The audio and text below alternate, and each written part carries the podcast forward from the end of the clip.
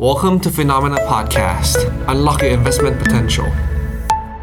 สวัสดีสควัสรัดีบครับ สวัสดีครับต้อนรับคุณผู้ชมเข้าสู่รายการข่าวเช้ามานั่งรีฟนะครับ สรุปข่าวสำคัญเพื่อไม่ให้คุณพลาดทุกโอกาสการลงทุนครับ วันพุธที่ 31 มกราคม วันทำการสุดท้ายของเดือนนี้แล้วนะครับ เจอกับเราสองคน ผมปั๊บจุรติขันติพะโลและพี่หยงวสินทร์ปริทันครับ สวัสดีครับพี่หยงครับ สวัสดีครับคุณปั๊บครับ สวัสดีคุณเพื่อนครับผมเห็นเพื่อนๆบ่นกันว่าเดือนมกราคม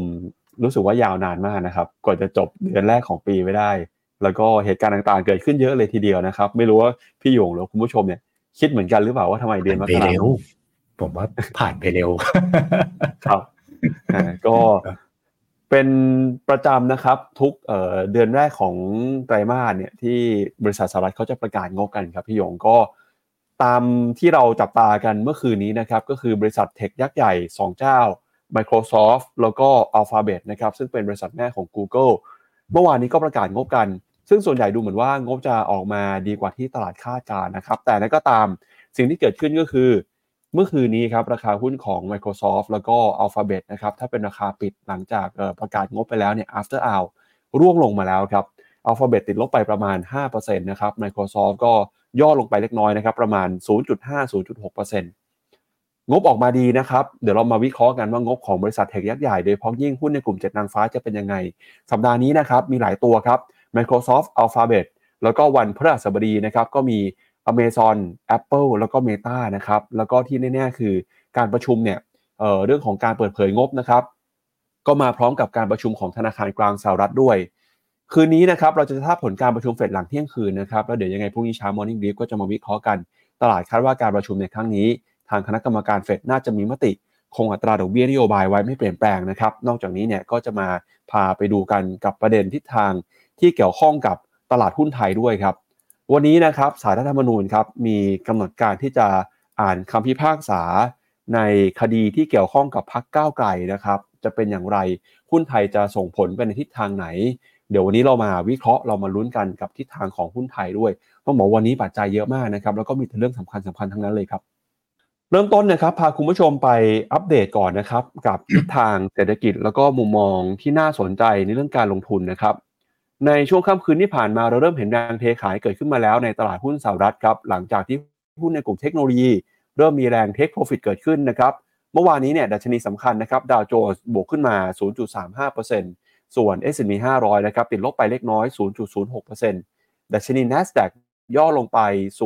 0.76%นะครับ หุ้นขนาดกลางขนาดเล็ก Russell Small Cap 2,000 ครับ ปรับตัวติดลบไป 0.9%ส่วนทิศทางของ Wix Index นะครับ เมื่อคืนที่ผ่านมา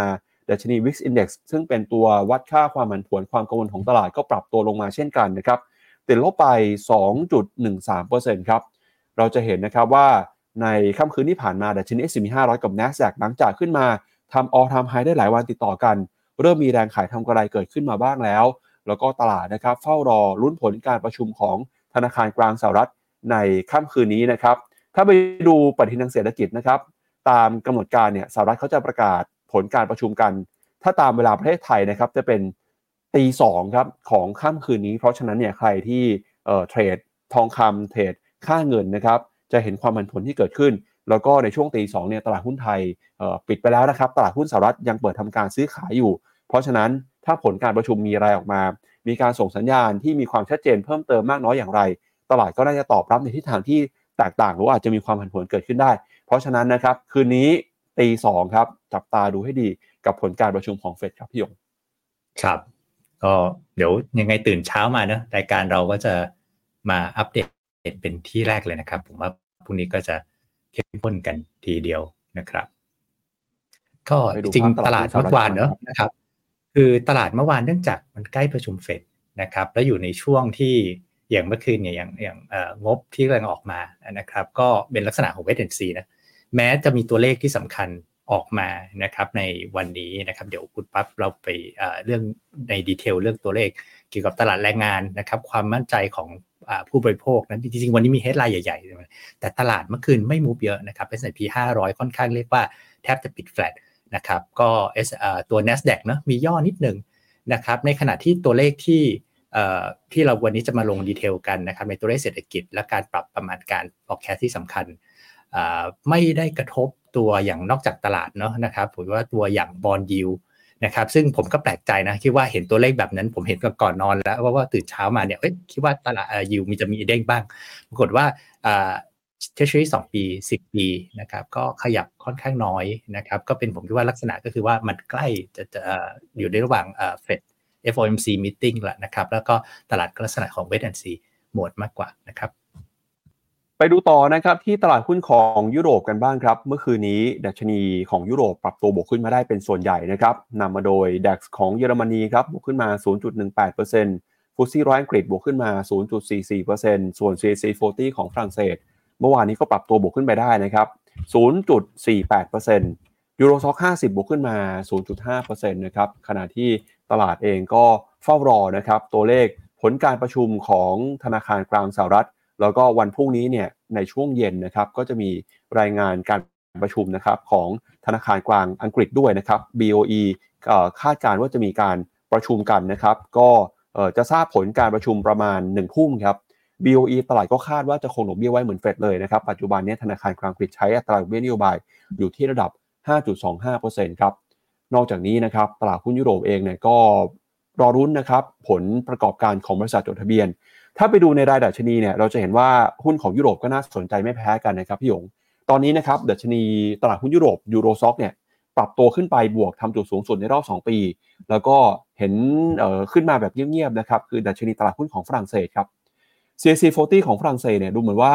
จะปิดนะครับอยู่ใกล้ๆกับ all time high ด้วยเช่นกันฮะหลังจากช่วงก่อนหน้านี้ มีการรายงานผลประกอบการของหุ้นตัวใหญ่นะครับอย่าง LVMH ที่งบออกมา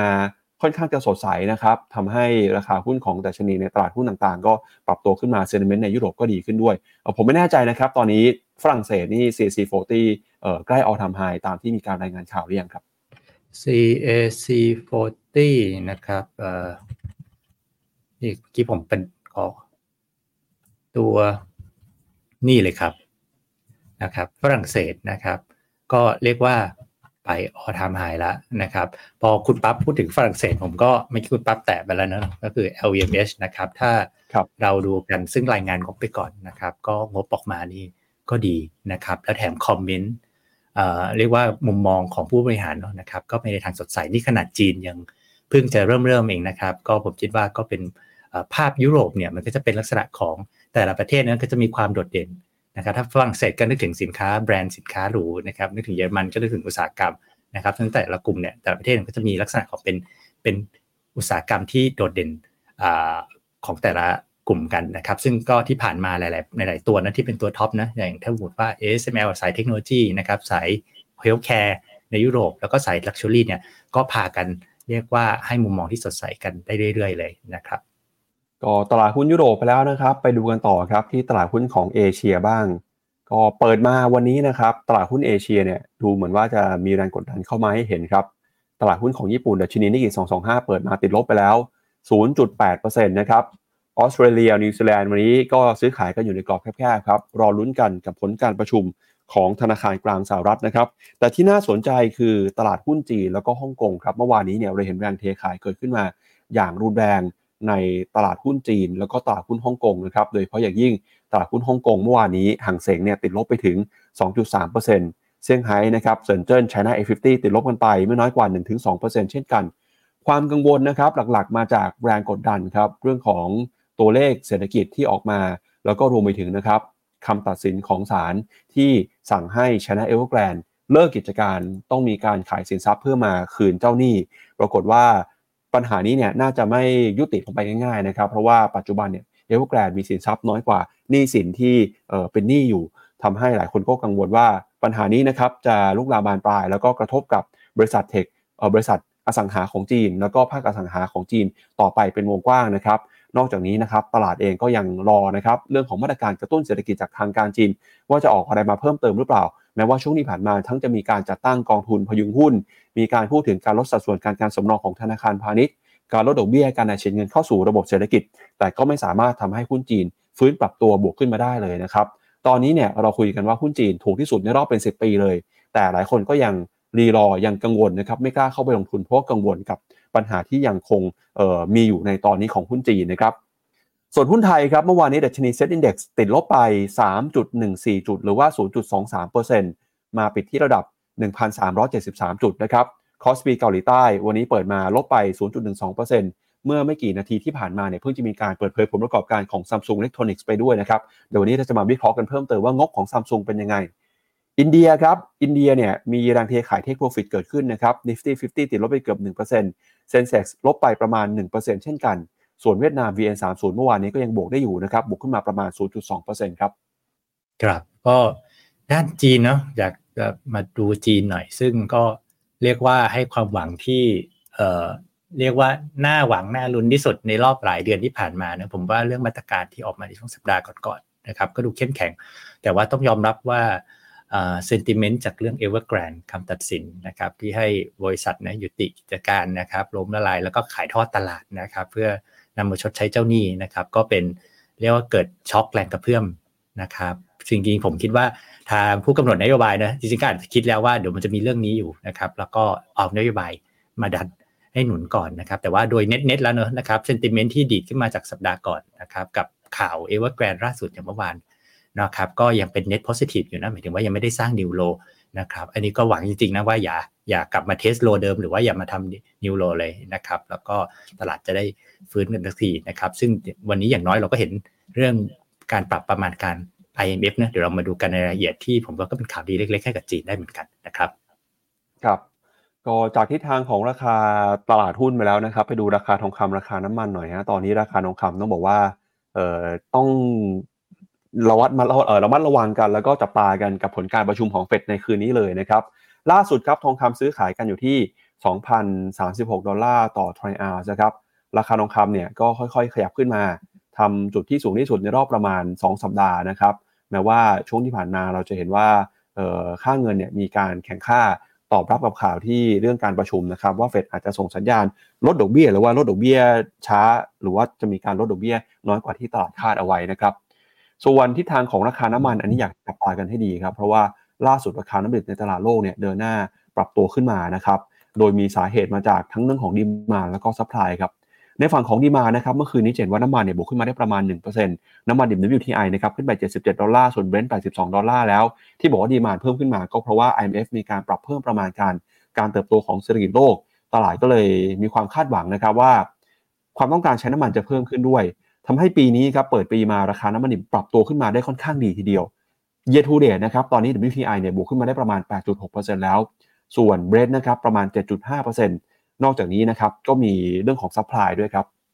ความขัดแย้งตะวันออกกลางนะครับที่กำลังปะทุมากขึ้น มีข่าวโจมตีทำให้กองทัพของสหรัฐได้รับผลกระทบ มีทหารอเมริกันเสียชีวิตนะครับแล้วก็ทำเนียบขาวเนี่ย ก็กำลังรอดูท่าทีว่าจะตอบรับเรื่องนี้ตอบโต้เรื่องนี้อย่างไร จากแรงกดดันนะครับ เพราะตอนนี้สมาชิกของสภาคองเกรสไม่พอใจครับจากการโจมตี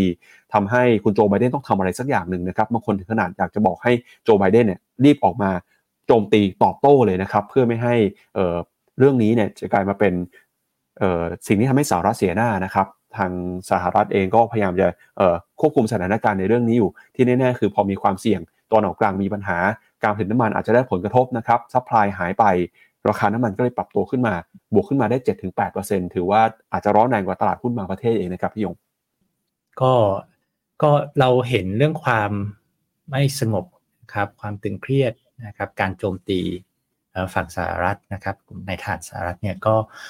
ผมคิดว่าดูจากราคาทองที่ตอบสนองกับเรื่องนี้ก็ไม่ได้เรียกว่าถ้า เราดูกับตานะก็ไม่ได้ react แรงมากนะครับ แต่ก็ถามว่า react ไหมก็คือเริ่มเริ่มกลับเป็นทางขึ้น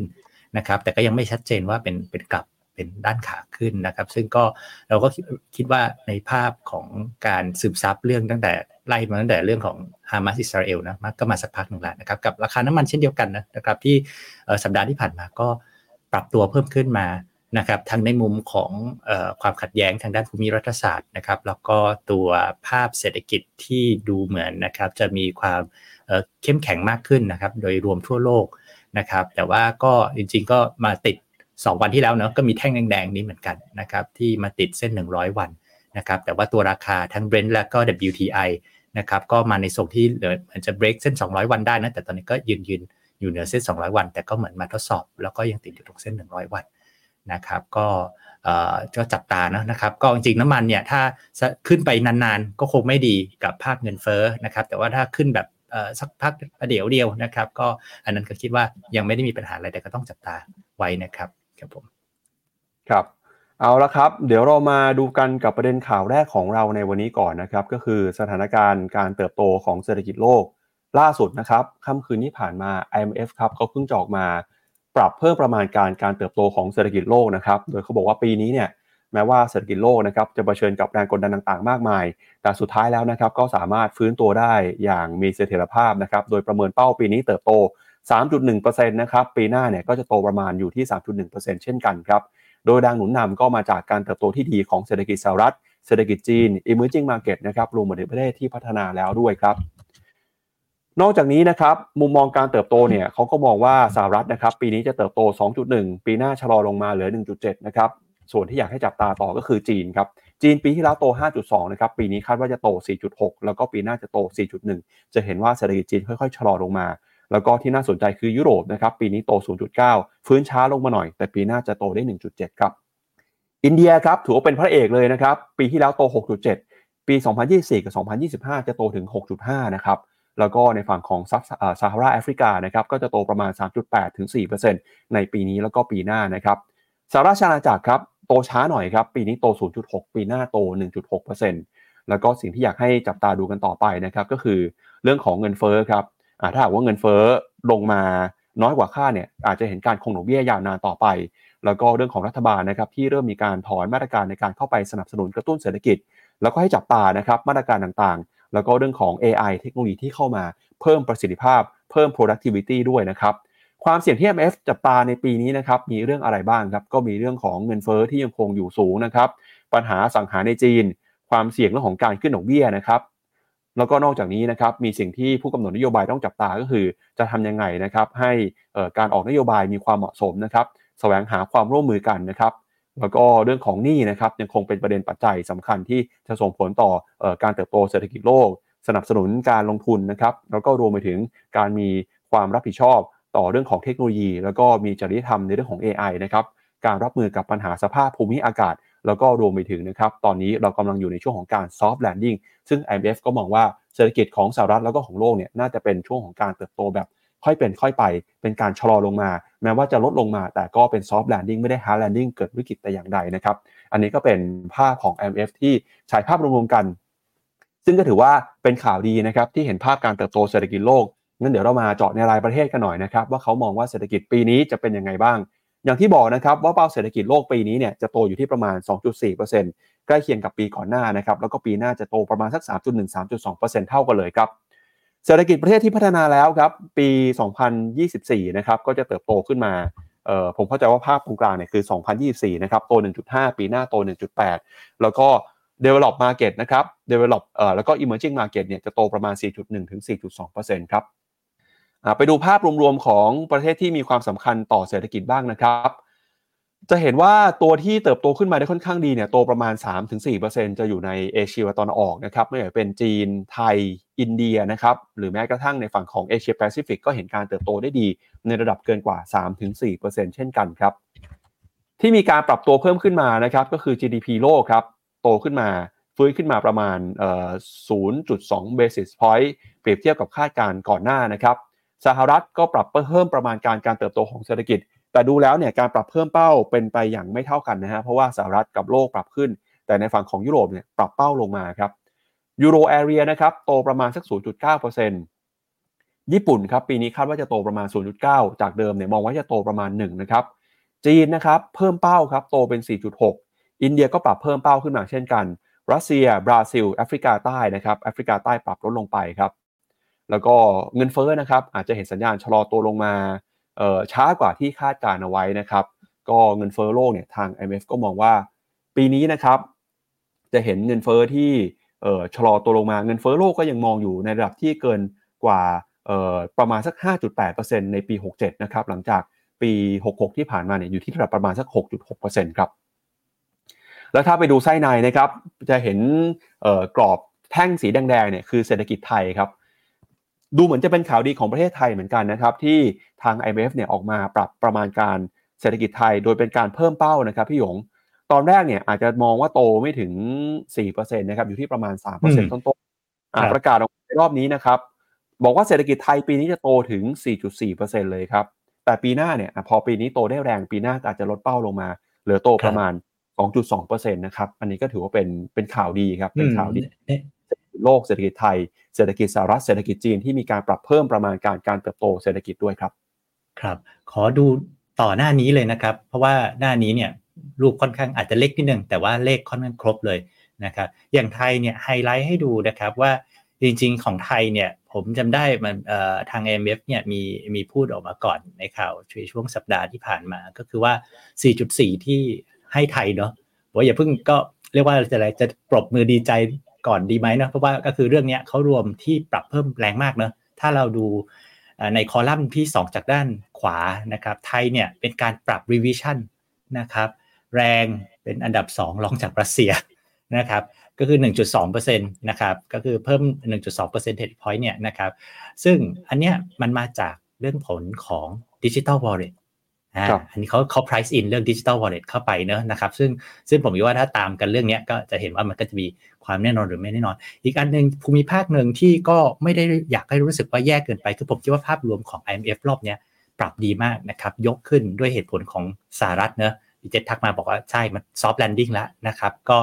คืออ๋อหรือจะเรียกว่าเป็น normal growth ก็คือ มันโตกันยาวๆ มันก็ประมาณนี้แหละนะครับ ซึ่งแปลว่ามันมันสวยมากนะครับในในในในมุมของ การเติบโตนะครับ แต่ว่าอีกอย่างภูมิภาคที่เมื่อกี้โดนปรับลงมา อย่างเช่นยุโรปหรือญี่ปุ่นนะครับ ในยุโรปเองเนี่ยถ้าเราอย่างดูในหน้าเนี้ยในบางประเทศนะอย่างเยอรมันนะครับปีที่แล้วเนี่ยนะครับปี 2023เนี่ยยุโรปเนี่ยหลายประเทศ GDP ติดลบนะครับแปลว่าต่อให้ปีนี้ภาพรวมไม่คิดยูโรโซนนะปองปี 2024เนี่ยอ่า IMF มองที่ 0.9%เนี่ยในเชิงของการโมเมนตัม ของปีที่แล้ว ซึ่งหลายประเทศเนี่ยติดลบนะครับ แล้วก็ค่าเฉลี่ยส่วนใหญ่เนี่ยหน้าคอนเซนแซสในในไตรมาสที่ผ่านมาล่าสุดเนี่ยจะประมาณลบ 0.1%นะครับกลายเป็นว่าออยู่ข้างหลังลบ 0.1 แต่ปีนี้ IMF มองโต 0.9 นะ ต่อเป็นการปรับประมาณการลงเนี่ย แต่ว่าโมเมนตัมการเทียบกันในช่วงปีนี้กับปีก่อนนะครับก็ดีขึ้นนะครับ ฉะนั้นผมคิดว่าภาพรวมๆของการปรับประมาณการของ IMF เนี่ย ค่อนข้างบวก โดยเฉพาะอย่างจีนก็เช่นเดียวกันเนาะเริ่มกลับมาพูดว่าจีนเนี่ยเริ่มเห็นนโยบายนะครับซึ่งก็เป็นภาพเดียวกันกับที่เราเห็นในช่วงหน้าข่าวในช่วงหนึ่งถึงสองเดือนที่ผ่านมาแล้วก็เข้มๆในช่วงหนึ่งสัปดาห์ที่ผ่านมาเช่นเดียวกันนะครับก็จากประเด็นเรื่องของเศรษฐกิจโลกไปแล้วนะครับ พาคุณผู้ชมไปดูต่อกับทิศทางเศรษฐกิจของสหรัฐอเมริกาบ้างครับ อย่างที่เราบอกไปนะครับ คืนนี้ตีสองจะมีไฮไลท์จากการประชุมเฟดนะครับที่จะประกาศผลการประชุมกัน ตลาดเฝ้ารอครับว่าผลการประชุมในค่ำคืนนี้จะออกมาเป็นอย่างไร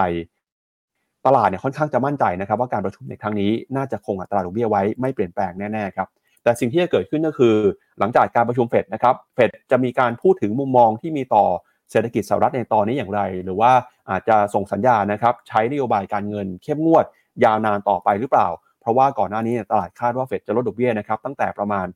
สามถึงหกครั้งด้วยกันนะครับ โดยเฟดบอกว่าถ้าดูจาก watch เอ่อ fed dot plot เนี่ยจะลดประมาณ 3 ครั้งในปีนี้นะครับ แต่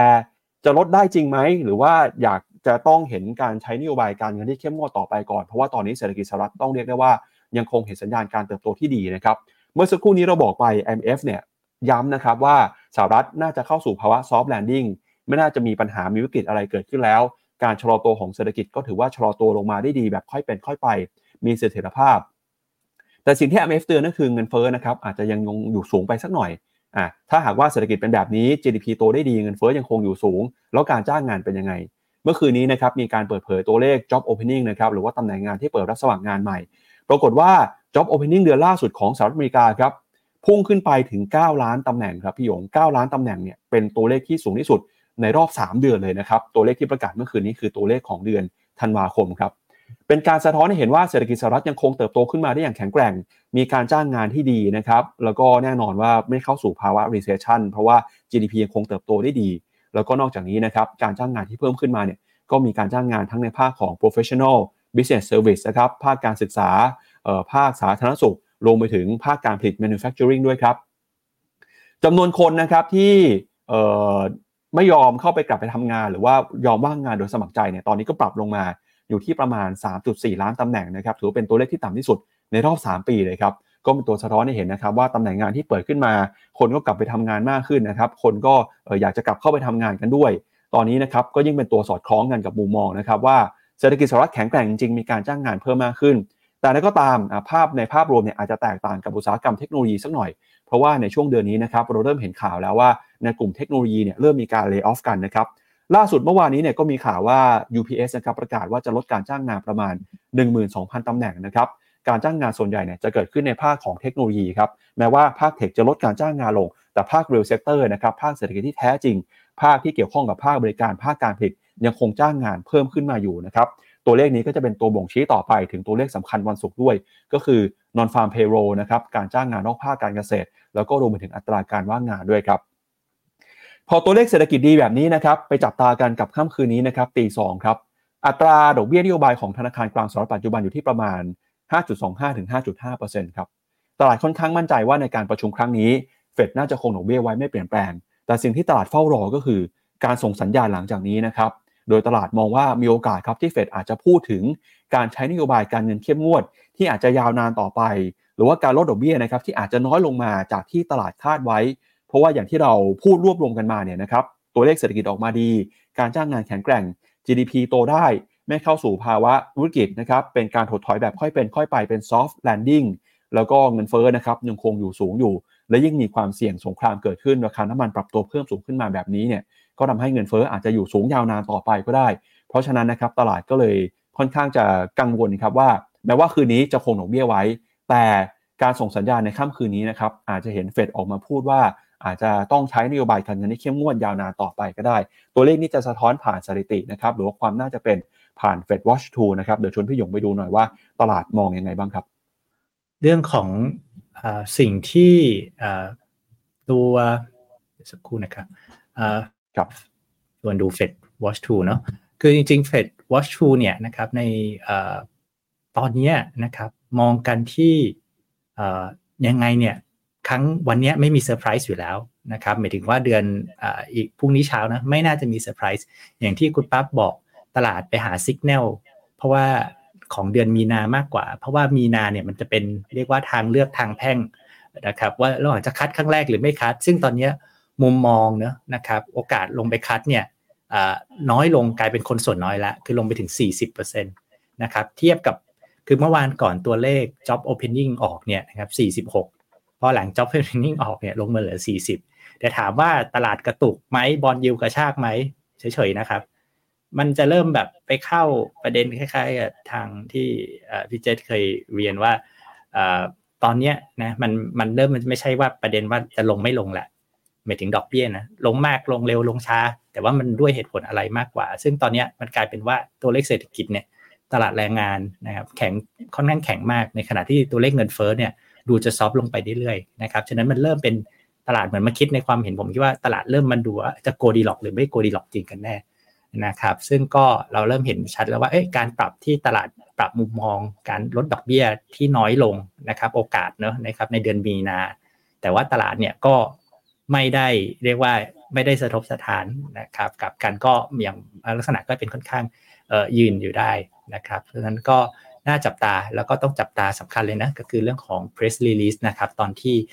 มีการคุยกับนักข่าวหลังจากการประชุมนะครับครับเดี๋ยวเราไปดูข้อมูลเพิ่มเติมมาหน่อยนะครับ ว่าตลาดมองตัวเลขเศรษฐกิจสหรัฐที่จะบ่งชี้เรื่องของการลดดอกเบี้ยเป็นยังไงบ้างนะครับ แล้วก็มีมุมมองจากหลากหลายสำนักที่คาดการณ์กับการเติบโตของเศรษฐกิจในรอบนี้ด้วยนะครับครับเดี๋ยวชวนพี่หยงไปดูภาพของตัวเลขหน่อยฮะว่าที่ออกมาเมื่อคืนนี้เป็นยังไงบ้างนะครับครับ จะเห็นว่า 9 ล้านตำแหน่งเนี่ยมันมีการปรับลดลงแล้วที่จากพีคตรงใกล้ๆประมาณเกือบ 12 ล้านตำแหน่งนะครับซึ่งก็เป็นผลนะจริงๆก็เป็นผลมาจากการที่เฟดขึ้นดอกเบี้ย อย่างเข้มข้นเพื่อต้องการจะทำให้ตลาดแรงงานเนี่ยนะครับอ่อนตัวลง ซึ่งก็เรียกว่าได้ผลระดับหนึ่งแต่ถามว่าอ่อนตัวจนระดับเนี้ยน่ากังวลหรือเปล่านะจริง ๆ ระดับที่น่ากังวลที่เราเคยเคยดูกันก็คือว่าพูดง่ายว่าถ้าตลาดจำนวน การเปิดตำแหน่งงานใหม่ 9 ล้านตำแหน่งมันไหลลงไปแบบเขาเรียกว่าไหลเป็นแบบหูรูดแบบว่าไหลแบบไม่มีหูรูดเลยนะลงไป7 8 6นะครับอย่างนั้นเนี่ยนะครับจะเริ่มจะกลายเป็นเหมือน hard landing แล้วนะครับจะเป็นอะไรที่เริ่มน่ากังวลแต่ตอนนี้มันลงมาแล้วมันก็ดูเหมือนพยุงอยู่ได้ที่ระดับค่อนข้างสูงนะ9ล้านตำแหน่งนี่แข็งแกร่งมากนะครับ เพราะว่าตลาดคาดกันที่ไว้ที่ 8.7ตำแหน่ง 8.7 ล้านตำแหน่งเองนะครับ แล้วก็เทียบกับเดือนก่อนนะ 8.9 เดือนก่อนเนี่ยก็มีการปรับเขาเรียกว่า positive revise ขึ้นมาด้วยตัวเลขเดือนก่อนที่มา 8.9 นะครับครับไปดูต่อครับ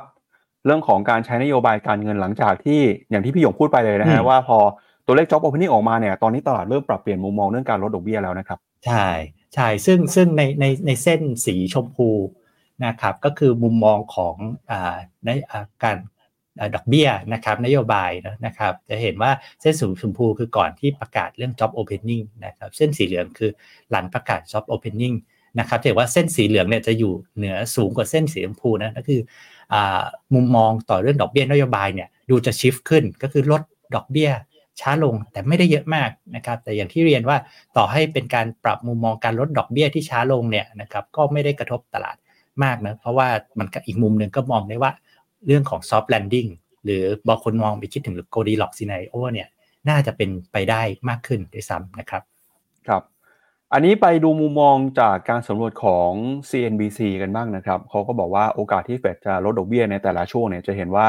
เอ่อตอนนี้นะครับความน่าจะเป็นในการลดของเดือนมีนาคมลดลงมาเรื่อยๆแล้ว ตลาดไปให้น้ำหนักในเดือนพฤษภาคมเดือนมิถุนายนแทนนะครับเพราะอาจจะเห็นการลดดอกเบี้ยเพิ่มเติม แต่ก็ต้องบอกว่าความมั่นใจของตลาดนี้ ลดลงไปเยอะเลยนะครับ จากช่วงต้นปีหรือว่าช่วงปีที่แล้วนะครับ ว่าจะมีการลดดอกเบี้ยอย่างรุนแรงในปีนี้นะครับครับอันรูปนี้ก็จะเป็นเรื่องของเป็นลักษณะของ survey นะซึ่งมันจะต่างกับตัวตัวตัว Fed Watch 2 ที่ใช้ตัวตัวลักษณะของ future แล้วก็ตลาดอนุพันธ์ในการมาคำนวณความน่าจะเป็น แต่ว่าทิศทางเหมือนกันก็คือว่ามองเดือน 3 เนี่ยไม่น่าจะลดละนะครับส่วนความน่าจะเป็นจะมากน้อยยังไงก็แล้วแต่นะครับก็ไปมองกันในช่วงเดือน 5 หรือหลาย ๆ ค่ายก็เริ่มโยนไปครึ่งปีหลังแล้ว นะครับผมครับอะก็เรื่องนี้จะส่งผลต่อการลงทุนด้วยนะครับ เพราะว่าดอกเบี้ยเนี่ยจะเป็นตัวชี้วัดครับถึงเม็ดเงินที่เคลื่อนไหวอยู่ในตลาดหุ้นแล้วก็ตลาดทุนนะครับ เมื่อคืนนี้ครับมี 2 บริษัทยักษ์ใหญ่ที่ประกาศผลประกอบการกันนะครับ ก็คือ Microsoft กับ Alphabet เดี๋ยวจะพาคุณผู้ชมไปดูกันทีละบริษัทเลยนะครับ เริ่มต้นกับ Microsoft ก่อนครับ เมื่อวานนี้เนี่ย Microsoft รายงานผลประกอบการนะครับเอ่อถ้าเกิดดูตามปี งบประมาณเนี่ยก็คือจะอยู่ในช่วงของปีบัญชีไตรมาสที่2นะครับในงบการเงินของปี 2024 ครับ Microsoft รายงานนะครับมีรายได้รวมกันอยู่ที่ 62,020 ล้านดอลลาร์ เพิ่มขึ้นมา 18%ครับจากช่วงเดียวกันของปีก่อนนะครับแล้วก็มีกำไรสุทธิอยู่ที่ 21,870 ล้านดอลลาร์นะครับถ้าไปดูเนี่ย e a r n i n g ครับจะอยู่ที่2เหรียญ93 เซนต์ต่อหุ้น สูงกว่าที่ตลาดคาดนะครับตลาดคาดว่าอยู่ที่2เหรียญ78 เซนต์ ส่วนรายได้เนี่ยก็ถือว่าดีกว่าคาดเช่นกันนะครับ62,000 ล้านเหรียญสูงกว่าที่ตลาดคาดว่าจะอยู่ที่ประมาณ 61,000 ล้านเหรียญครับ ไปดูไส้ในหน่อยครับ การเติบโตของธุรกิจต่างๆนะครับ จะเห็นว่า Microsoft รายงานผลประกอบการที่ดีขึ้นนะครับ โดยมีเหตุการณ์สำคัญก็คือเข้าไปซื้อกิจการของ Activision Blizzard ถือว่าสำเร็จแล้วนะครับ แล้วก็บริษัทนี้เนี่ยก็จะเข้ามาถูกคิดคำนวณอยู่ในรายได้ของหมวดธุรกิจในฝั่งของเอ่อ personal computing นะครับ คุณ สัตยาเนเดล่าซีอของ Microsoft ออกมาบอกนะครับว่าตอนนี้เนี่ยเรากำลังพูดถึงเรื่องของ AI นะครับจะมีการนำ AI ไปใช้กับทุกส่วนทุกธุรกิจเลย ซึ่งจะช่วยสร้างประโยชน์ให้กับการทำงาน แล้วก็อาจจะสร้างผลตอบแทนที่เพิ่มมากขึ้นในการทำธุรกิจนะครับถ้าไปแยกดูนะครับไปแยกดูตามรายกลุ่มธุรกิจหน่อยว่า Microsoft รายงานงบรอบนี้แล้วเป็นยังไงบ้างนะครับ ดูตารางแจกแจงผลประกอบการกันหน่อยครับ เปรียบเทียบภาพของธุรกิจนะครับจะเห็นว่า งบในรอบนี้ของ Microsoft เนี่ยถ้าไปดูนะครับมีธุรกิจที่เติบโตได้ดี แล้วก็มีธุรกิจที่ชะลอลงไปด้วยนะครับ ในฝั่งของ Intelligent Cloud ครับ มีรายได้เพิ่มขึ้นนะครับ อยู่ที่ 20%ถ้าดูธุรกิจคลาวอย่าง a อ u r e เนี่ยมีรายได้เติบโตขึ้นมาถึง 30%เลยนะครับ ยิ่งเป็นตัวตอกย้ำว่าธุรกิจคลาวยังคงเติบโตได้ดี แล้วถ้าหากว่าดูการเติบโตของ Microsoft Azure ในแต่ละไตรมาสนะครับย้อนหลังกลับไปปี 2022 จนถึงไตรมาส 2 ในปี บัญชีปัจจุบันครับพี่หยง จะเห็นว่าธุรกิจนี้เนี่ยเป็นธุรกิจที่เติบโตตัวเลข 2 หลัก แล้วก็ไม่ใช่ตัวเลข 2 หลักธรรมดานะครับ 20ถึง30%ไม่ต่ำกว่า 26-27%ทุกไตรมาสเลยครับ โตกันขนาดนี้ติดต่อกันมาจะ 3 ปีแล้วนะครับ ถือว่าสดใสมากๆ ส่วนธุรกิจที่ยังคงเติบโตได้ต่อไปนะครับ ก็มี productivity แล้วก็ business process ครับเพิ่มขึ้นมาโต 13% Office 365รายได้เพิ่มขึ้นมา 17%นะครับ Microsoft 365 Consumer มีผู้ใช้งานตอนนี้ทั่วโลก 78 ล้านบัญชี ส่วน personal computing นะครับรายได้เพิ่มขึ้นมา 19% Windows OEM เพิ่มขึ้น 11%แต่ที่ปรับตัวลงไปเนี่ยเป็นฝั่งของธุรกิจฮาร์ดแวร์ครับธุรกิจฮาร์ดแวร์ปรับตัวลดลงไป 9%ในกลุ่ม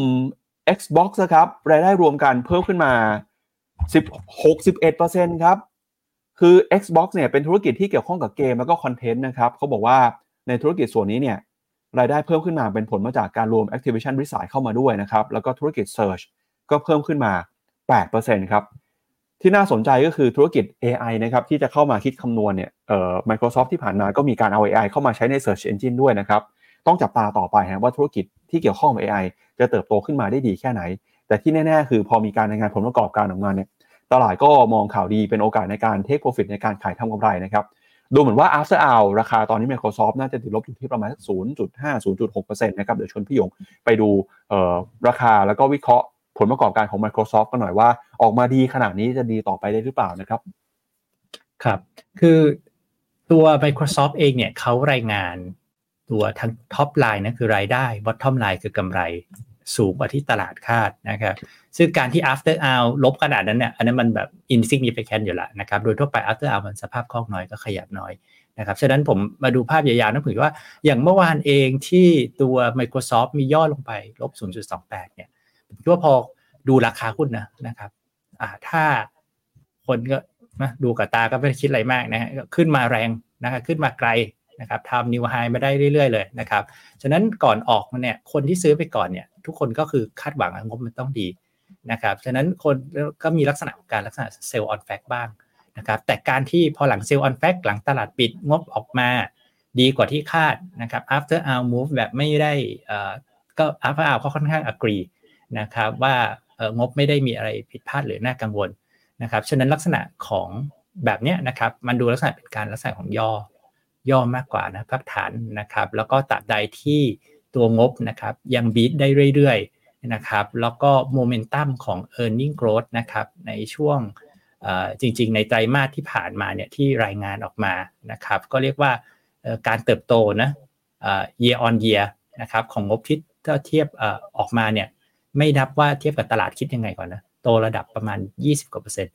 นะครับเพราะว่าปีที่แล้วเนี่ยฐานค่อนข้างต่ำในช่วงครึ่งปีแรกนะครับฉะนั้นก็ยังค่อนข้างถือว่าแข็งแกร่งทีเดียวนะคำว่าครึ่งปีแรกขออภัยเป็นเป็นปีงบประมาณของเขานะครับที่ที่เหมือนคุณปั๊บเรียนจะเป็นไตรมาสสองนะครับฉะนั้นผมว่าภาพของ Microsoft ก็ยังไม่ได้มีอะไรน่ากังวลนะครับครับอะไปดูเอ่อภาพแจกแจงเรื่องของผลประกอบการน่อยครับพี่โยว่าผลประกอบการในรอบนี้นะครับที่รายได้เติบโตขึ้นมาถึง 18%เนี่ยมันจะมีธุรกิจไหนที่ต้องจับตาบ้างนะครับถึงสิ่งที่ผมอยากจะ ให้พี่หยงโฟกัสหรือว่าชวนคุณผู้ชมดูต่อก็คือธุรกิจ cloud ของ Microsoft เนี่ยเติบโตได้ดีนะครับแล้วก็เติบโตมาได้ดีโดยตลอดเลย แล้วถ้าไปดู operating margin เนี่ยสูงถึง 48%เลยทีเดียวนะครับ อืมครับผมคิดว่าเรื่อง cloud อย่างที่คุณปั๊บเรียนแยกให้ดูในหน้าก่อนนะครับก็คือ cloud เนี่ยมาแรงมาไกลมาได้แข็งแกร่งแล้วทีนี้ตอนนี้คนที่มี Microsoft เนี่ยก็คือคงไปลุ้นว่าตั้งแต่ซื้อ Chat GPT มานะจะเอามาเอ่อเรียกว่านำมาใช้กับ กลุ่มไหนได้บ้างนะครับเพื่อเพิ่ม productivity แล้วก็เพิ่มการทางหาไรายได้นะครับซึ่งผมคิดว่าสตอรี่เนี้ยดูจะหากินได้อีกไกลนะครับกับกลุ่มกลุ่มนี้นะครับครับไปดูต่อครับ แล้วมุมมองของนักวิเคราะห์เป็นยังไงบ้างนะครับ กับราคาหุ้นของ Microsoft ครับครับอย่าง Microsoft เนี่ยเป็นตัวอย่างที่ดีก็คือว่าลักษณะของ e a r n i n g การปรับประมาณการการให้ประมาณการของนักวิเคราะห์นะครับในเส้นเหลืองและเส้นดำเนี่ยเป็นการยกตลอด อันนั้นเป็นการปรับประมาณการกำไรในช่วงปีที่ผ่านมาแล้วก็ปีนี้ด้วยนะครับฉะนั้นลักษณะของการ upward revision แบบแบบเรียกว่าอย่างต่อเนื่องอย่างเงี้ยทุกไตรมาสออกมานะก็ปรับเพิ่มขึ้นปรับเพิ่มขึ้น ก็ไปอัปเกรดราคา target price ขึ้น แบบนี้จะดันให้ราคาโมเมนตัมของตัวราคาหุ้นเนี่ยนะครับยืนต่อไปได้เรื่อยๆนะคือพูดง่ายว่าขึ้นไปพร้อมกับการ positive surprise นะครับแล้วก็การปรับประมาณการ กำไรอย่างต่อเนื่องนะครับ ตอนนี้ก็ยังเป็น consensus buy นะนะครับแล้วก็แม้ upside จะเหลือน้อยแต่อย่างที่เรียน upside เหลือน้อยเนี่ยหกเนี่ยพวกเนี้ยนะครับพองบออกมาแล้วถ้างบดีเซอร์ไพรส์ guidance ดี ก็นักวิเคราะห์ก็ปรับเพิ่มอีกขึ้นได้เรื่อยๆนะครับ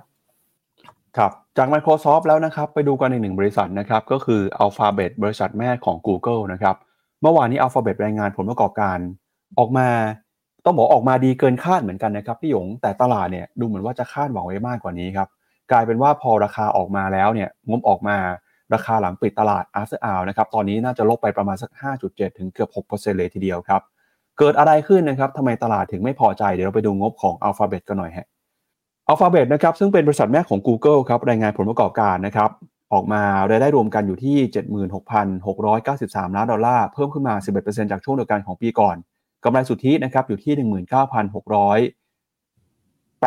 19,689 ล้านดอลลาร์ครับถ้าไปดูตัวเลขเปรียบเทียบกับประมาณการเนี่ย EPS นะครับอยู่ที่1เหรียญ64 เซนต์สูงกว่าที่ตลาดคาดตลาดคาดจะอยู่ที่1เหรียญ59 เซนต์นะครับรายได้ 86,000 ล้านเหรียญเนี่ยก็สูงกว่าที่ตลาดคาดตลาดคาดจะอยู่ที่ประมาณ 85,000 ล้านเหรียญนะครับรายได้จากฝั่งของธุรกิจคลาวด์ครับ Google Cloud มีรายได้อยู่ที่ 9,190 ล้านเหรียญก็สูงกว่าที่ตลาดค่านะครับว่าจะอยู่ที่ 8,900 ล้านเหรียญเช่นกัน ส่วน YouTube Ad นะครับรายได้จากโฆษณาของ YouTube อยู่ที่ 9,200 ล้านเหรียญก็อันนี้คือใกล้เคียงกับที่ตลาดค่านะครับ Traffic Acquisition Cost ครับอยู่ที่ 13,000 เกือบเกือบ14,000 นะครับก็ใกล้เคียงกับที่ตลาดคาดว่าจะอยู่ที่ประมาณสัก 14,000 ล้านเหรียญนะครับที่น่าสนใจก็คือ โฆษณาของ YouTube เนี่ยเพิ่มขึ้นมา 11%นะครับโฆษณาบน Google Network เพิ่มขึ้นมาเออขออภัยลดลงไป 2%โฆษณาใน Google Search นะครับ แล้วก็อื่นๆเนี่ยเพิ่มขึ้นมาประมาณ 13%ส่วน subscription platform แล้วก็ฮาร์ดแวร์นะครับ ซึ่งก่อนหน้านี้เขาใช้เรียกชื่อเป็นธุรกิจของ Google ที่เป็นธุรกิจฝั่งอื่นๆเนี่ยก็เติบโตขึ้นมา 23%อ่าธุรกิจ Google Cloud ก็เติบโตไม่แพ้ Microsoft เลยนะครับโต 26%มีการรายงานเรื่องของการ lay off พนักงานด้วยครับณสิ้นเดือนธันวาคมนะครับมีพนักงานจำนวน 182,502 คน ก็ลดลงมานะครับจาก ปี 2022 ของปีก่อนหน้านะครับ1แสนที่มีอยู่ 1 9 0 0 0 0 กว่าคนนะครับ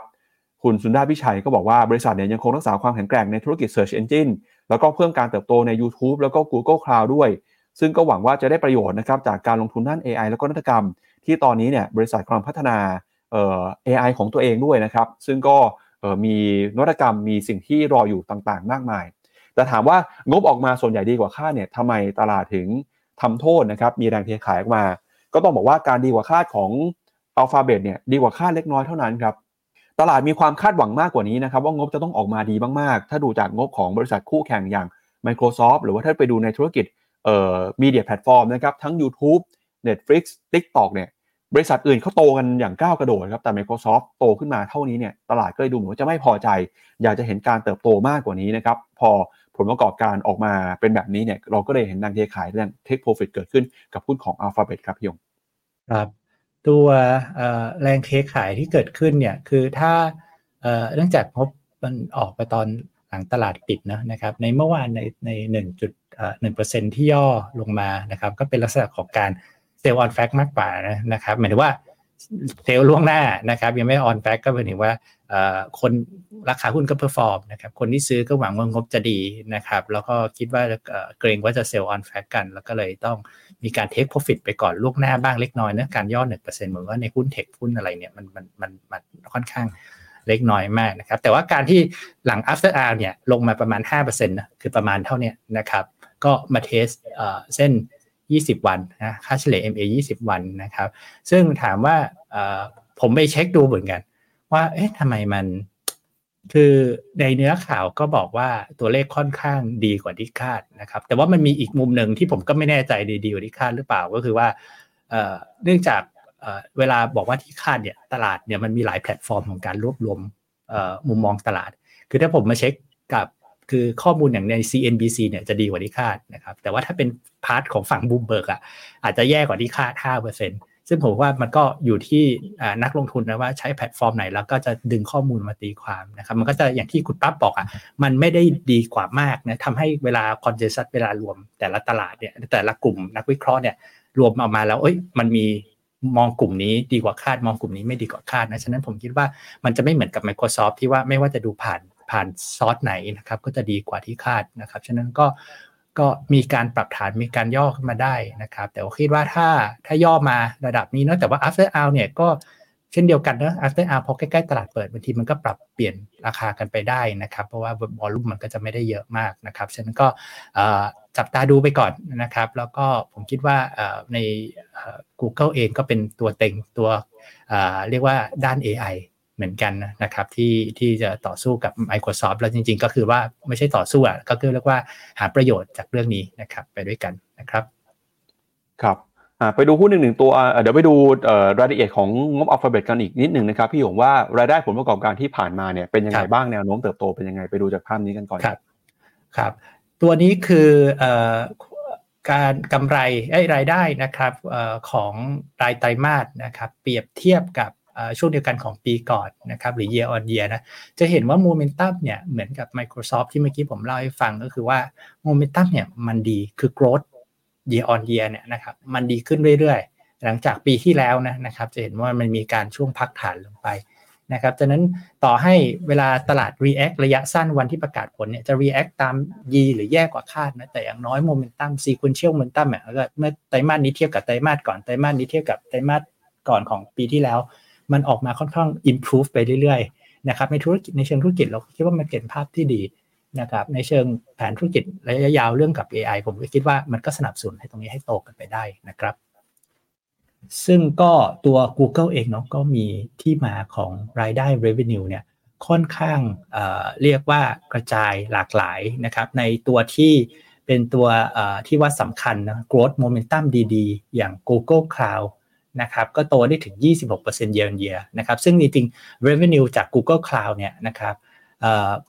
9.2 บิลเลียนเนี่ยบีทนะบีทสิ่งที่ตลาดคาดที่ 8.9 billion ด้วยซ้ำนะครับฉะนั้นผมคิดว่าภาพของการเรียกว่า sell on fact นะครับหรือในมุมที่ว่าถ้าดูเทียบกับในแพลตฟอร์มอย่างบูมเบิร์กเนี่ยอาจจะต่ำกว่าคาดนิดหน่อยนะครับก็ไม่น่าจะเป็นอะไรที่น่ากังวลมากนะครับโดยภาพรวมนะครับ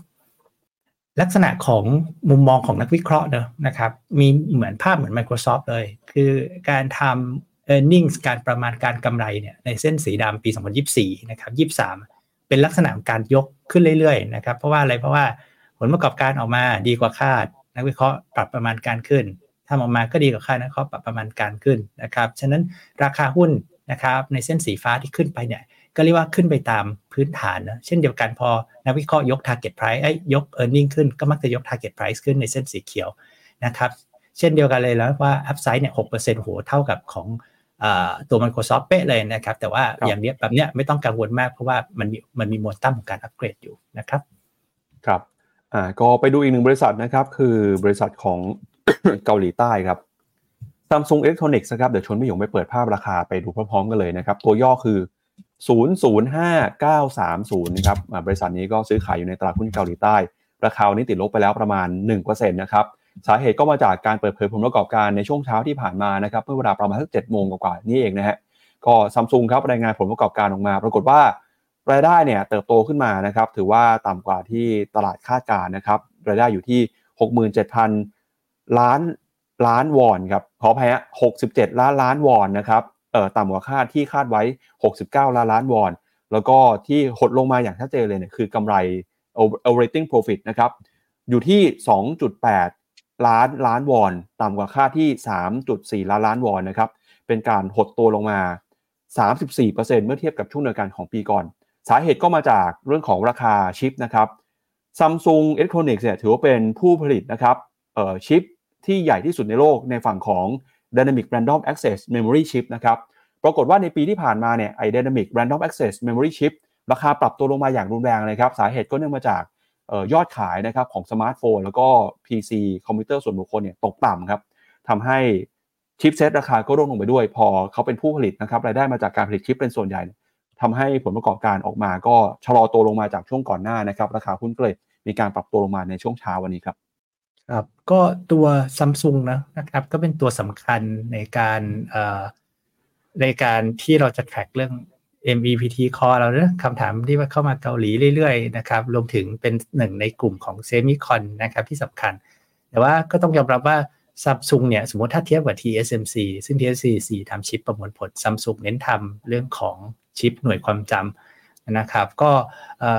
เขายังไม่เขาอยู่ในช่วงที่ว่ากำลังทำ เรียกว่า turn around นะครับจริงๆ สิ่งที่ตัวลงมาเปิดมาเนี่ยลบไป 1.2%นะครับแต่ว่าก็ตัวเลขเนี่ยต่ำกว่าที่ตลาดคาดนะครับแต่ถามว่าลบ 1.2%กับการที่ต่ำกว่าที่ตลาดคาดเนี่ยหน้าแรงขนาดนั้นไหมจริงๆ ก็ไม่ขนาดนั้นนะครับแต่ว่าสิ่งที่น่าสนใจก็คือว่าในไตรมาสหน้านะไตรมาสนี้น่าจะเป็นไตรมาสสุดท้ายนะครับถ้านักวิเคราะห์ในตลาดถูกต้องนะน่าจะเป็นไตรมาสสุดท้ายที่ตัวเลขกำไร year on year นะครับเป็นค่าติดลบนะครับแล้วก็ไตรมาสหน้าเนี่ยคือคือปีนี้12 4 ไตรมาสที่ผ่านมาเนี่ยนะครับซัมซุงเนี่ยเอ่อ year on year กำไรติดลบไป 80%ก็ตามเรื่องของธุรกิจ semicon โดยเฉพาะสาย memory นะครับที่ปรับตัวลงแรง แต่ว่าปีหน้าเนี่ยสิ่งที่ตลาดคาดหวังรวมถึงเราด้วยนะก็คือเรื่องของการ turnaround ของสิ่งนี้นะครับ ซึ่ง ปีหน้าเนี่ยตลาดมองกันคาดหวังซัมซุงนะครับให้ e a r n i n g เนี่ยโตได้ประมาณ 186%นะครับซึ่งถามว่าโอ้ย186%เยอะจัง แต่ว่าก็ปีนี้ลงมาต้องลบ80%นะครับ ฉะนั้นก็ซัมซุงก็ยังอยู่ในช่วง turn around story แต่ผมคิดว่าถ้าดูจาก price pattern นะนะครับ ดูจากหน้าตาของราคาในภาพรวมเนี่ยนะครับ ก็เป็นการย่อ แต่ว่ายังไม่ได้หลุด long term trend ยาวๆนะครับ ฉะนั้นผมคิดว่าในภาพรวมถ้าคนมองแบบระยะกลางนะ ใน คนที่ถืออยู่ในตลาดเนี่ยแรงเซลล์ออมไม่ได้แรงมากนะครับ ก็คาดหวังเรื่องของ e a r n i n g turn around ในปีหน้าที่เป็นในระดับการเติบโตเป็นระดับเกือบ 200%นะครับก็เดี๋ยวไปดูเพิ่มเติมกันต่อนะครับ กับมุมมองของตลาดนะครับที่มีต่อราคาหุ้นของซัมซุงครับอย่างที่บอกไปนะครับว่าเราเห็นแนวโน้มผลประกอบการเนี่ยชะลอลงมาจากช่วงก่อนหน้านะครับ ไปดูมุมมองของตลาดนะครับ Bloomberg consensus ครับ ให้ราคาเป้าหมายไว้ส่วนใหญ่คำแนะนำซื้อนะครับ ราคาอยู่ที่ 95,628เอ่อ Korean won นะครับ ราคาปัจจุบันเนี่ย73,000ครับ ราคาเป้าหมาย 95,000ก็ยังมี upside อยู่ประมาณ 30%จากตรงนี้เลยนะครับขอเดี๋ยวชวนพี่หยงอ่านคอมเมนต์คุณผู้ชมเช้าวันนี้กันหน่อยแล้วเดี๋ยวไปดูข่าวใหญ่วันนี้กันเรื่องของการตัดสินคดีจากศาลรัฐธรรมนูญนะครับของพรรคก้าวไกล ในคดีที่เกี่ยวข้องกับการล้มล้าง จะมีผลอย่างไรต่อหุ้นไทยหุ้นไทยจะต่อไปในทิศทางไหนนะครับเดี๋ยวไปอ่านคอมเมนต์กันก่อนครับ ครับ สวัสดีคุณแซมซ่า สวัสดีคุณนวรัตนสวัสดีคุณซีเอสวัสดีคุณอีกพีดี คุณแวนดี้ คุณกนกวัน สวัสดีครับ คุณวีวินวีพีสวัสดีครับคุณวีวินถามผมว่ากองทุนในดวงใจยังเหมือนเดิมไหมเหมือนเดิมนะครับนี่คำถามคุณกรณัทนะครับ สวัสดีนะครับก็ ABT Fix นะครับเขาอันเฮชครับ ก็จะมีเรื่องของค่าเงินบาทนะครับเข้ามานะครับ ก็ คุณทอทานตะวันนะนะครับก็บอกว่า 2024 ไม่เกิด recession แน่นอน ถ้าดูตาม IMF ก็น่าจะใช่ และผมคิดว่าในหลายตลาดก็ดูหลายสำนักก็แบบนั้น แต่ถึงกันนั้นเลยนะครับ นักวิเคราะห์นักเศรษฐศาสตร์รวบรวมโดยบูมเบิร์กถ้าผมดูล่าสุดเนี่ยยัง4-50%ในบูมเบิร์กก็ยังก็ยังกังวลแบบว่ายังคิดว่าจะ call recession ในสองเดือนข้างหน้านะนะครับมันก็ไม่มันก็ยังไม่ถึงเป็นกับ consensus ขนาดนั้นนะครับ เรื่องเรื่องเหมือนคุณ โอซูโซสกินะครับก็บอกเรื่องจะเหลือเชื่อนะครับ เรื่อง soft landing แต่มันก็ทรงมันก็มาทางนั้นจริง ๆนะครับ แล้วก็ก็คุณเป็ดคุณหดถามว่ารถเฟดรถมีนาไหมนะครับ ผมวิวส่วนตัวนะ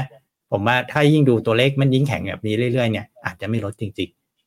นะครับผมผมก็ปรับตัวถ้าถามผมว่าเดือนที่แล้ว ผมว่าอาจจะเป็นไปได้ แต่ว่าต้องยอมรับตัวเลขพวกตลาดแรงงานหรืออะไรเนี่ยนะครับและตัวมันค่อนข้างแข็งนะครับ consumer confidence มันก็มีเปิดรูมให้เฟดยังสามารถยืนดอกเบี้ยได้เท่าเดิมโดยที่ไม่ได้กระทบตลาดมากนะครับหุ้นจีนเอาไง คุณจอห์นเบเปอร์นะนะครับ ก็เอาเมื่อวานเราจัดหุ้นวันต้นสัปดาห์นะวันจันทร์เราจัดหุ้นจีนเรื่องรายเป็นเต็ม นะครับ ก็ผมคิดว่าก็ตรงนี้คงไม่น่าจะแบบนิวโลนะก็น่าจะกำลังจะหาบอททอมกันแถวนี้ แล้วก็น่าจะเป็นโอกาสที่ดีขึ้นใหม่ข้างหน้านะครับโอเค ก็ประมาณนั้นครับผมครับอ่าไปดูกันกับข่าวใหญ่ที่วันนี้ต้องจับตานะครับ ก็คือการตัดสินของศาลรัฐธรรมนูญนะครับ ในคดีที่เกี่ยวข้องกับพรรคก้าวไกลนะครับ โดยในวันนี้นะครับ เวลาประมาณบ่ายสองโมงครับพี่หยง ศาลรัฐธรรมนูญเนี่ยจะมีมตินะครับนัดฟังคำวินิจฉัยคดีสำคัญนะครับเรื่องของการแก้ไขประมวลกฎหมายอาญามาตรา 112 จะสามารถแก้ในสภาได้หรือไม่นะครับ ผมนึกภาพไปถึงเมื่อประมาณสัปดาห์ที่แล้วครับที่มีการตัดสินวินิจฉัยคดีของคุณพิธาเหมือนกันนะครับวันนั้นเนี่ยตลาดหุ้นไทยก็มีความเคลื่อนไหวค่อนข้างผันผวนครับแต่ต้องจับตาการแถลงในวันนี้ด้วยนะครับ เพราะว่าถือว่าเป็นคดีที่มีความสำคัญแล้วก็เป็นคดีใหญ่ด้วยครับ สำนักข่าวในบ้านเรานะครับทั้งกรุงเทพธุรกิจแล้วก็ประชาชาติครับก็มีการวิเคราะห์กันไว้นะครับ อย่างกรุงเทพธุรกิจเนี่ยก็บอกว่ามี 2 ฉากทัดที่จะออกมานะครับเรื่องของการตัดสินในครั้งนี้ โดยมองว่าคดีล้มล้างการปกครองเนี่ยถือว่าเป็นวงใหญ่นะครับที่จะมัดแน่นก้าวไกล แล้วก็จะมี 2 แนวทางมี 2 ฉากทัดด้วยกันนะครับในทางบวกนะครับก็คือสารวินิจฉัยยกคำร้องจะเป็นการเปิดทางแก้ไขมาตรา112 แล้วก็จะเป็นการทำให้มีโอกาสที่คุณพิธานะครับจะลุ้นเเข้ามา เล่นเกมการเมืองต่อไปนะครับแล้วก็มีโอกาสชิงตำแหน่งนายกด้วยถ้าหากว่าสมการการเมืองมีการเปลี่ยนแปลง ส่วนในทางลบนะครับถ้าหากว่าสารวินิจฉัย การแก้ไขมาตรา 112 เนี่ยเป็นปฏิปักษ์ล้มล้างการปกครองนะครับพรรคก้าวไกลแล้วก็พรรคอื่นๆ ก็จะไม่สามารถชูเรื่องนี้นะครับมาหาเสียงได้ แล้วก็อาจจะลุกลามไปถึงนะครับการยุบพักหรือว่าการตั้งข้อกล่าวหาจริยธรรมร้ายแรงเลยทีเดียวนะครับ ก็เดี๋ยวไปดูหน่อยฮะว่าโอกาสที่จะเกิดขึ้นเนี่ยตลาดหรือว่านักวิเคราะห์เขามองเป็นยังไงบ้างนะครับ เดี๋ยวเขามองว่าในทางแรกนะครับ เดี๋ยวไปดูภาพนี้ของกรุงเทพธุรกิจกันนะครับ ในทางแรกนะครับ ถ้าหากว่าศาลมีมตินะครับ มองว่าเออเรื่องนี้เนี่ยหากศาลวินิจฉัยยกคำร้องนะครับ โดยเห็นว่าเรื่องนี้ไม่ขัดต่อรัฐธรรมนูญมาตรา 49 นะครับวรรคหนึ่งโดยการกระทำที่มีการเสนอแก้ไขกฎหมายมาตรา 112 ไม่เป็นการกระทำที่เข้าข่ายปฏิปักษ์หัวล้มล้างการปกครองนะครับ จะส่งผลทำให้เกิดผลที่ตามมาก็คือพรรคก้าวไกลพรรคการเมืองอื่นสามารถเสนอแก้ไขมาตรา 112 ต่อไปได้ แล้วก็พรรคการเมืองสามารถใช้เป็นนโยบายในการหาเสียงได้นะครับ กลับกันนะครับถ้าหากว่าเหรียญออกมาอีกด้านหนึ่งศาลไม่ได้ฉายว่าเรื่องนี้เป็นปฏิปักษ์ล้มล้างการปกครอง ขัดกับรัฐธรรมนูญมาตรา 49 วรรคหนึ่งเนี่ยศาลก็จะมีการสั่งยุติการกระทำนะครับ โดยคำวินิจฉัยนี้เนี่ยจะมีผลผูกพันทุกองค์กรเลยครับ แล้วส่งผลที่จะดำเนินต่อเนื่องตามมานะครับก็คือจะไปสู่การวินิจฉัยของกกตแล้วก็ปปชด้วยครับ ถ้าหากว่ากกตพิจารณาตามคำร้องนะครับว่าขัดกับพรบพักการเมืองมาตรา 92 จริงเนี่ยก็จะมีการส่งให้สารรัฐธรรมนูญวินิจฉัยเพื่อยุบพักต่อไป แล้วก็ปปชนะครับถ้าพิจารณาแล้วมีความผิดนะครับตามกฎหมายที่เกี่ยวข้องจริงเนี่ยก็จะส่งสารดีกาวินิจฉัยครับถ้าหากว่าเป็นการฝ่าฝืนมาตรฐานทางจริยธรรม อาจจะมีโทษสูงสุดนะครับตัดสิทธิทางการเมือง ตลอดชีวิตเลยทีเดียวนะครับ อันนี้ถูกเป็นข่าวใหญ่มาก เพราะฉะนั้นเนี่ยวันนี้นะครับบ่าย2ตามเวลาบ้านเรานะครับ ก็จะทราบผลการตัดสินกัน แล้วก็ต้องมาลุ้นกันว่าหุ้นไทยจะออกไปในทิศทางไหนนะครับ เดี๋ยวชวนพี่หยงไปดูหน่อยฮะว่าหุ้นไทยในช่วงที่ผ่านมาเคลื่อนไหวยังไงบ้าง แล้วสัญญาณอะไรที่จะบ่งชี้ถึงการเคลื่อนไหวต่อไปในช่วงวันนี้ครับ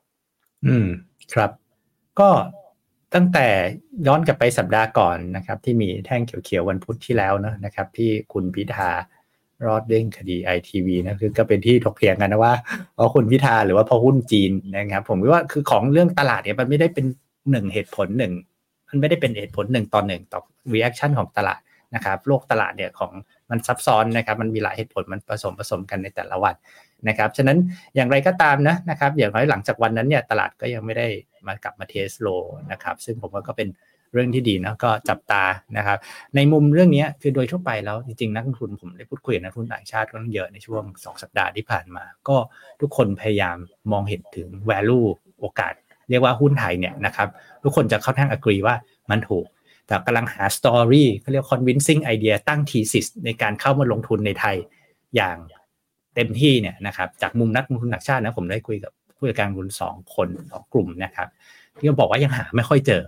ฟังแล้วก็เศร้าๆนิดหนึ่งนะครับ ซึ่งมันก็ไปสอดคล้องนะกับยอดซื้อขายของนักลงทุนต่างชาตินะครับ ที่แค่เดือนเดียวเนี่ยก็ซัดไป 30,000 ล้านแล้วคือออกนะเซลล์เน็ตเซลล์ฟอร์เรนเนี่ยนะครับเกือบเกือบสามหมื่นล้าน เมื่อวานวันเดียวก็อีกพันสาม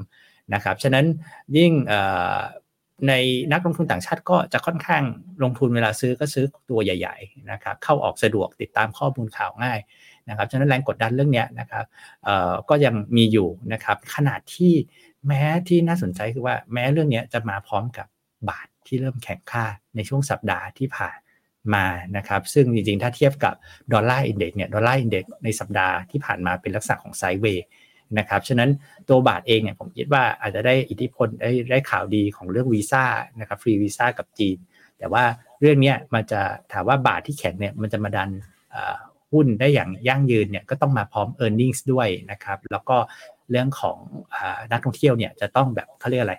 ปรับเพิ่มอย่างมีนัยสำคัญ และทำให้ตลาดเชื่ออย่างยั่งยืนนะครับซึ่งผมคิดว่าก็ทรงเรื่องบาทแข็งเนี่ยก็เป็นตัวปัจจัยที่ดีนะครับ แล้วก็เรื่องข่าวการเมืองเนี่ยนะจริงๆนะในในตลาดเนี่ยไม่ชอบความแน่ไม่แน่นอนนะครับอะไรเซอร์ไพรส์อะไรที่มาคอยตัดสินอะไรให้เป็นขาวเป็นดำแบบอย่างมีการเปลี่ยนแปลงอย่างรุนแรง สิ่งที่ตลาดไม่ชอบนะครับ ก็ขอให้ผลลัพธ์นะไม่ว่าจะเรื่องใด ๆ ก็ตามนะครับ ออกมาเรียกว่า เรียกว่าลดเซอร์ไพรส์กับกับลักษณะของตลาด และก็ภาพเศรษฐกิจและสังคมในในบ้านเรานะครับ ก็จะดีกับนักลงทุนนะครับ